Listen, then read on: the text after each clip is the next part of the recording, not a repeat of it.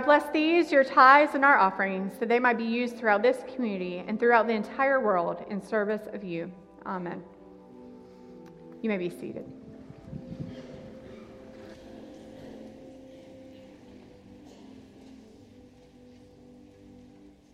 Good morning. If you have your Bibles with you, I'd like to invite you to open up to John chapter 1. We're going to be in verses 1 through 5, and then we're going to skip down to verse 14. John chapter 1, verses 1 through 5, and verse 14.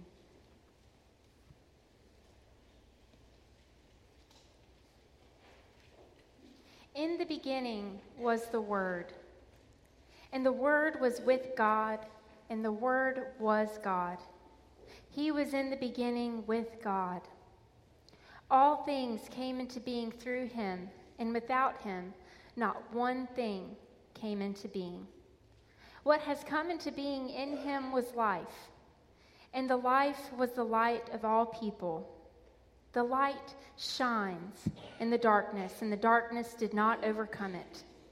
And the Word became flesh and lived among us, and we have seen his glory, the glory as of a Father's Son, full of grace and full of truth. It's the first Sunday after Christmas. And as you know, the Christmas season actually begins on Christmas Day and lasts for 12 days up until Epiphany. So it's very liturgically appropriate to continue saying Merry Christmas to everyone around you. We hope that you experienced a meaningful encounter with Christ on Christmas Day, and we also hope that you're continuing to encounter meaningfully Christ. This morning, I'd like to draw our attention to one of the most foundational truths of our faith Christ is God in the flesh. The fancy theological term for this is incarnation. Christ is God embodied in a human body, 100% God and 100% human. And some 2,000 years ago, God, as a baby, was born and named Jesus. The incarnation is a truth I want us to spend some time thinking about this morning. God taking on flesh and choosing to dwell among us is foundational to our belief as Christians, and it's a truth worth pondering. This is the truth we base our entire lives on, and it's the truth that we base our entire faith on. God choosing to dwell among us changed absolutely everything for us and there's a lot at stake for us. I'd like to invite you with your minds and with your hearts and with your souls to give attention to the incarnation this morning, to Jesus Christ, who is our Lord and Savior. Let us pray. Father God, we gather together this morning anticipating an opportunity to meet with you. Lord, may we gaze even more fully and deeply into the truth of who you are. God, may scales fall from our eyes so we can behold your glory. And may our souls be touched by your grace filled hands. All of this we ask through Jesus, who is the Christ, we pray. Amen. I recently started reading a book by a woman named Simone Weil and she was a Jewish woman who converted to Christianity and died in the late 40s. And an entire chapter of her book is dedicated on the importance of giving our full attention to everything that we do. There was a line in her book that gripped me and will be framed and hung in my home one day. And at the very least, there will be words that I have written in my soul, I hope, for the rest of my life. The quote said, Attention is the rarest and purest form of generosity. Attention is the rarest and purest form of generosity. How true.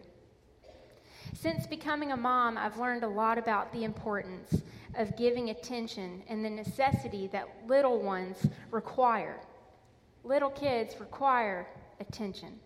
Babies and children demand it. It's more than a requirement, it's a demand. It's built in their DNA to need our eyes and our ears and our minds and our strengths and our paychecks and our resources. The only way a child can survive is through being attended to. Attention is the medicine, the life source, the healing balm to the soul of a crying infant. How wonderful it is that God chose to enter our world and take on flesh in a way that demands the attention of humanity. It's almost as if God knows what God is doing. But I wonder do we ever really outgrow our need for attention? It's a need and a desire that's common to all of humanity. And we've all been able to judgmentally spot those attention hungry people. But I wonder if we've all been able to admit to ourselves or to someone we know that we also have a desire to receive attention from time to time. Whether it's through the attention of your company by way of a promotion, or whether it's a pat on the back for doing something without being asked, or whether it's winning the scoring or scoring the winning touchdown with seconds remaining in the game. We all desire and need attention from time to time. It's common to humanity. And yet, there's a desire in us to not receive attention sometimes. Whether it's a mistake we're trying to cover up, or a conversation we're trying to dodge, or whether we're trying to avoid eye contact with the teacher to avoid being called on. There's a lot for us that's at stake in terms of what we give our attention to. And if Simone Weil is right, that attention is the rarest and purest form of generosity, then I believe that when we show up in the life of another person, when we see them and acknowledge their story and their existence, it has the power to melt away a thousand untruths.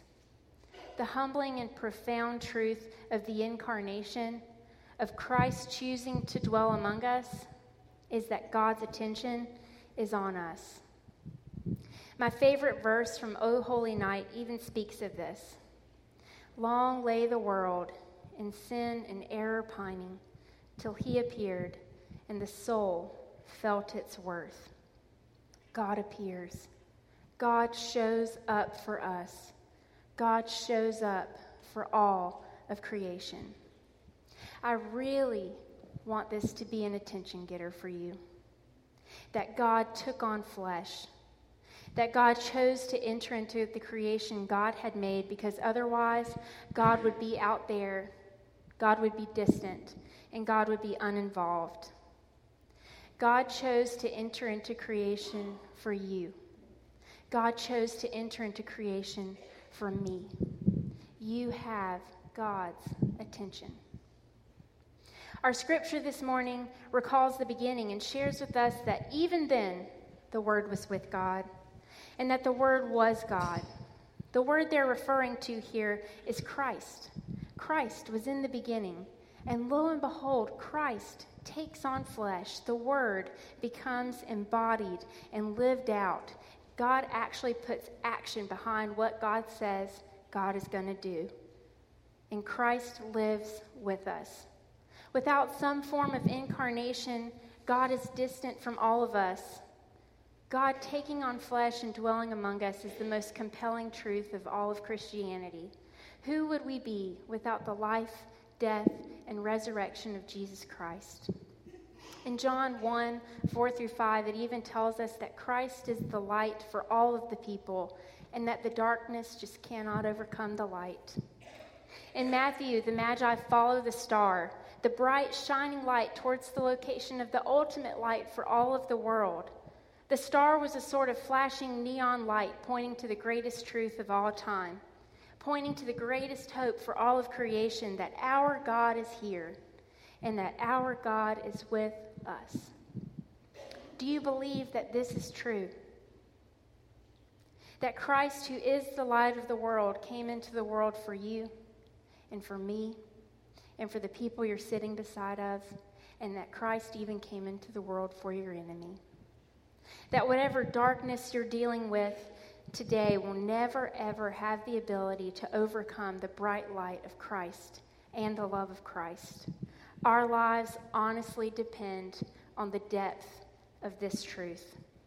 Christ is the only one who is able to save us, and it is Christ who has a desire to enter into our lives over and over again to reconcile to God all things so that we might be connected to the one who is faithful to us and to the one who's never glanced away from us. I want to invite you to make God a part of your daily life. Make spending time with God a part of your daily life. And maybe this was a consistent habit in your life at one point in the year, but it fell off. But I'd like to invite you to sit down at some point today and make a decision as to how you, plan to spend time with God. And then I'd like to ask you to put some flesh on that decision you make and spend time with your Creator and with your Lord and Savior. God is not far away, God is right here with you. Some of the barriers in our own spiritual lives, I believe, are because of our lack of attention. And if you want to grow with God and have a faith that bears fruit, you have to surrender to God and lean into the opportunity that you have every single day to rest in the presence of Jesus Christ. This is something that people can't do for you. You are completely in charge of your attention. And I'd like to invite you to give attention to God. And I would be willing to bet that as you seek Christ, the things of the world grow a little bit more dim because you're able to rest in the arms of the one who carries you. And my goodness, life does not get easier just because you seek Christ. But what I can share with you is that spending time with God and giving attention to your spiritual life will only increase your wisdom. It will only increase your ability to be more compassionate. It will only increase your trust in the only trustworthy thing there is Christ. Please don't wait until life gets less stressful before you reach out to God. And please don't wait until life gets stressful for you to reach out to God. Choose to reach out to God even today and even in this moment. Our God is so powerful, and God promises that when you seek God, you'll find him. God does not play hide and seek with us. And the wonderful thing about when we open our eyes and when we start to seek Christ you see the face of God absolutely everywhere. You see the face of God in the dirty dishes that are in your sink that a family member didn't do after you asked him to. You see the face of Christ in a stack of bills on your counter that are stressing you out. You see the face of Christ in your neighbor that you never thought was worth very much. Christ is everywhere. And then you begin to give your attention the God given attention that you've received to absolutely everyone around you. You begin to live your faith in a way that shares the loving attention of Christ with others. Because we too are also called to be the embodied physical presence of Jesus Christ in our world. Just the other morning, I sent a text message to a friend whose son turned three and I asked her to please wish him a happy birthday and to let him know that we were so glad to know him. Then I asked her what their plans were for the day, and she responded and said she was the first one awake and that her son was still asleep in their bed, and she was standing in the kitchen getting ready to make some birthday pancakes, which was a breakfast that's now become a tradition for them. I replied by saying, What a holy moment. And she said, What do you mean by that?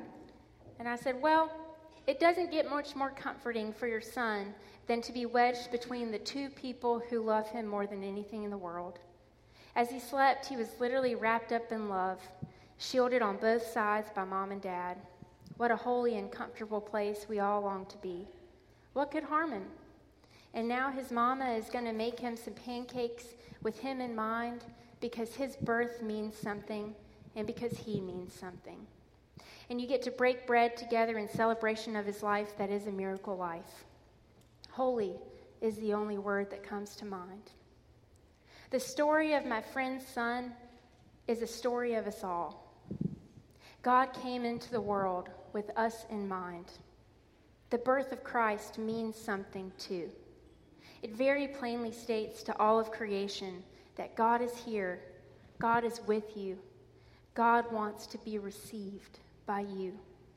Holy is the only word I can think of to describe this truth to. Each of us are called to show up for our friends and for our families. We are called to be incarnational. It's even part of our church's mission statement to be the physical presence of Jesus Christ. I've said it a couple of times, but the stakes are very high in terms of how we show up for people. It's a matter of folks meeting face to face with the love of God. And the truth is, the majority of times we're called to show up in the life of another person, we don't have to say anything. God shows up as a baby, not having developed the ability to speak, only having developed the ability to be held and to be loved. How radical. The God who created the world and everything in it shows, as, shows up as a baby without any initial words to say to us. Presence is the conversation starter. We are called to show up, to arrive at someone's home, to meet with someone at the altar, to send a simple text message to someone to remind them that you're in their corner and that you see them. Sometimes we're simply called to show up in ways that we would have never expected we were called to show up. And sometimes we walk into situations we never thought we'd walk into, but we're called to be present. To give someone your attention is to literally say to them, what you think and who you are matters, and what you have to say and what you are feeling matters too. Giving someone your attention means that you validated their existence. And one of the most profound mysteries of our faith is that Jesus now resides within each and every single one of us. Jesus is all over this room. Jesus resides in each and every single one of us. In John 15, Jesus says for us to make our home in Christ, to remain in Christ. And Jesus promises that if we make our home in Him, He will literally make His home in us. We were built and created and written into our DNA is the ability to house God. That even you are someone God feels at home in, and Christ desires to dwell in us. How could we not open ourselves up to receive God, the one who has never stopped paying attention to us? Being present is one of the aspects of youth ministry I'm very passionate about. I'm convinced that showing up in the lives of young people is one of the most critical aspects of youth ministry. There are youth in our community who are not afforded with the attention, the adult attention, that they so desperately need. And studies show that in order for a young person to grow up as a mature and successful adult, they must have, at a minimum, of five significant relationships with adults. Some of the five can be their parents, their grandparents, teachers, counselors, or even their church family. For the adults who serve in our youth ministry team, we share with them the importance of consistently showing up in the lives of young people, and we let them know that God might use them to be one of the five people that help this young person grow up to be successful and have a wonderful relationship with Christ.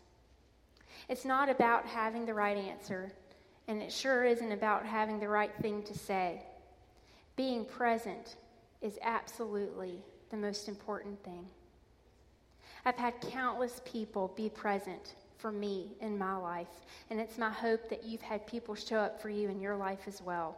That's one of the most beautiful parts of the church, and it's one of the most beautiful parts of being the church is that we are individually the body of Christ and we are members of it. There's a lot of power in the presence of God. It is our hope that each one of us here receive the truth that God is with us, that God is with you. God shows up in my life over and over, and I want this to be true for you. And you don't always feel God, but that doesn't mean God isn't there. God always, always shows up for us. And our faith, mature faith, goes beyond feelings most of the time. And even you are someone God desires to be present with. And even you are someone God can use to do mighty things, both big and small. Attention is the rarest and purest form of generosity. God is generous to you. Be generous each time you listen to God, and be generous each time you listen to those around you. And always remember that God is greater than, more loving than, more powerful than, more compassionate than you could ever hope for or imagine. We have a God who is great. We have a God who is generous. And we have a God who is as close to you and me as our breath. And Romans 8 promises us that there is nothing that will ever separate us from the love of God. There is nothing that will separate you from the love of God. Let this be a starting point for you. Let this be an opportunity to be launched deeper in your faith. We have hope. You have hope because Christ has been generous to us. In the name of the Father, and of the Son, and of the Holy Spirit. Amen. Let us pray.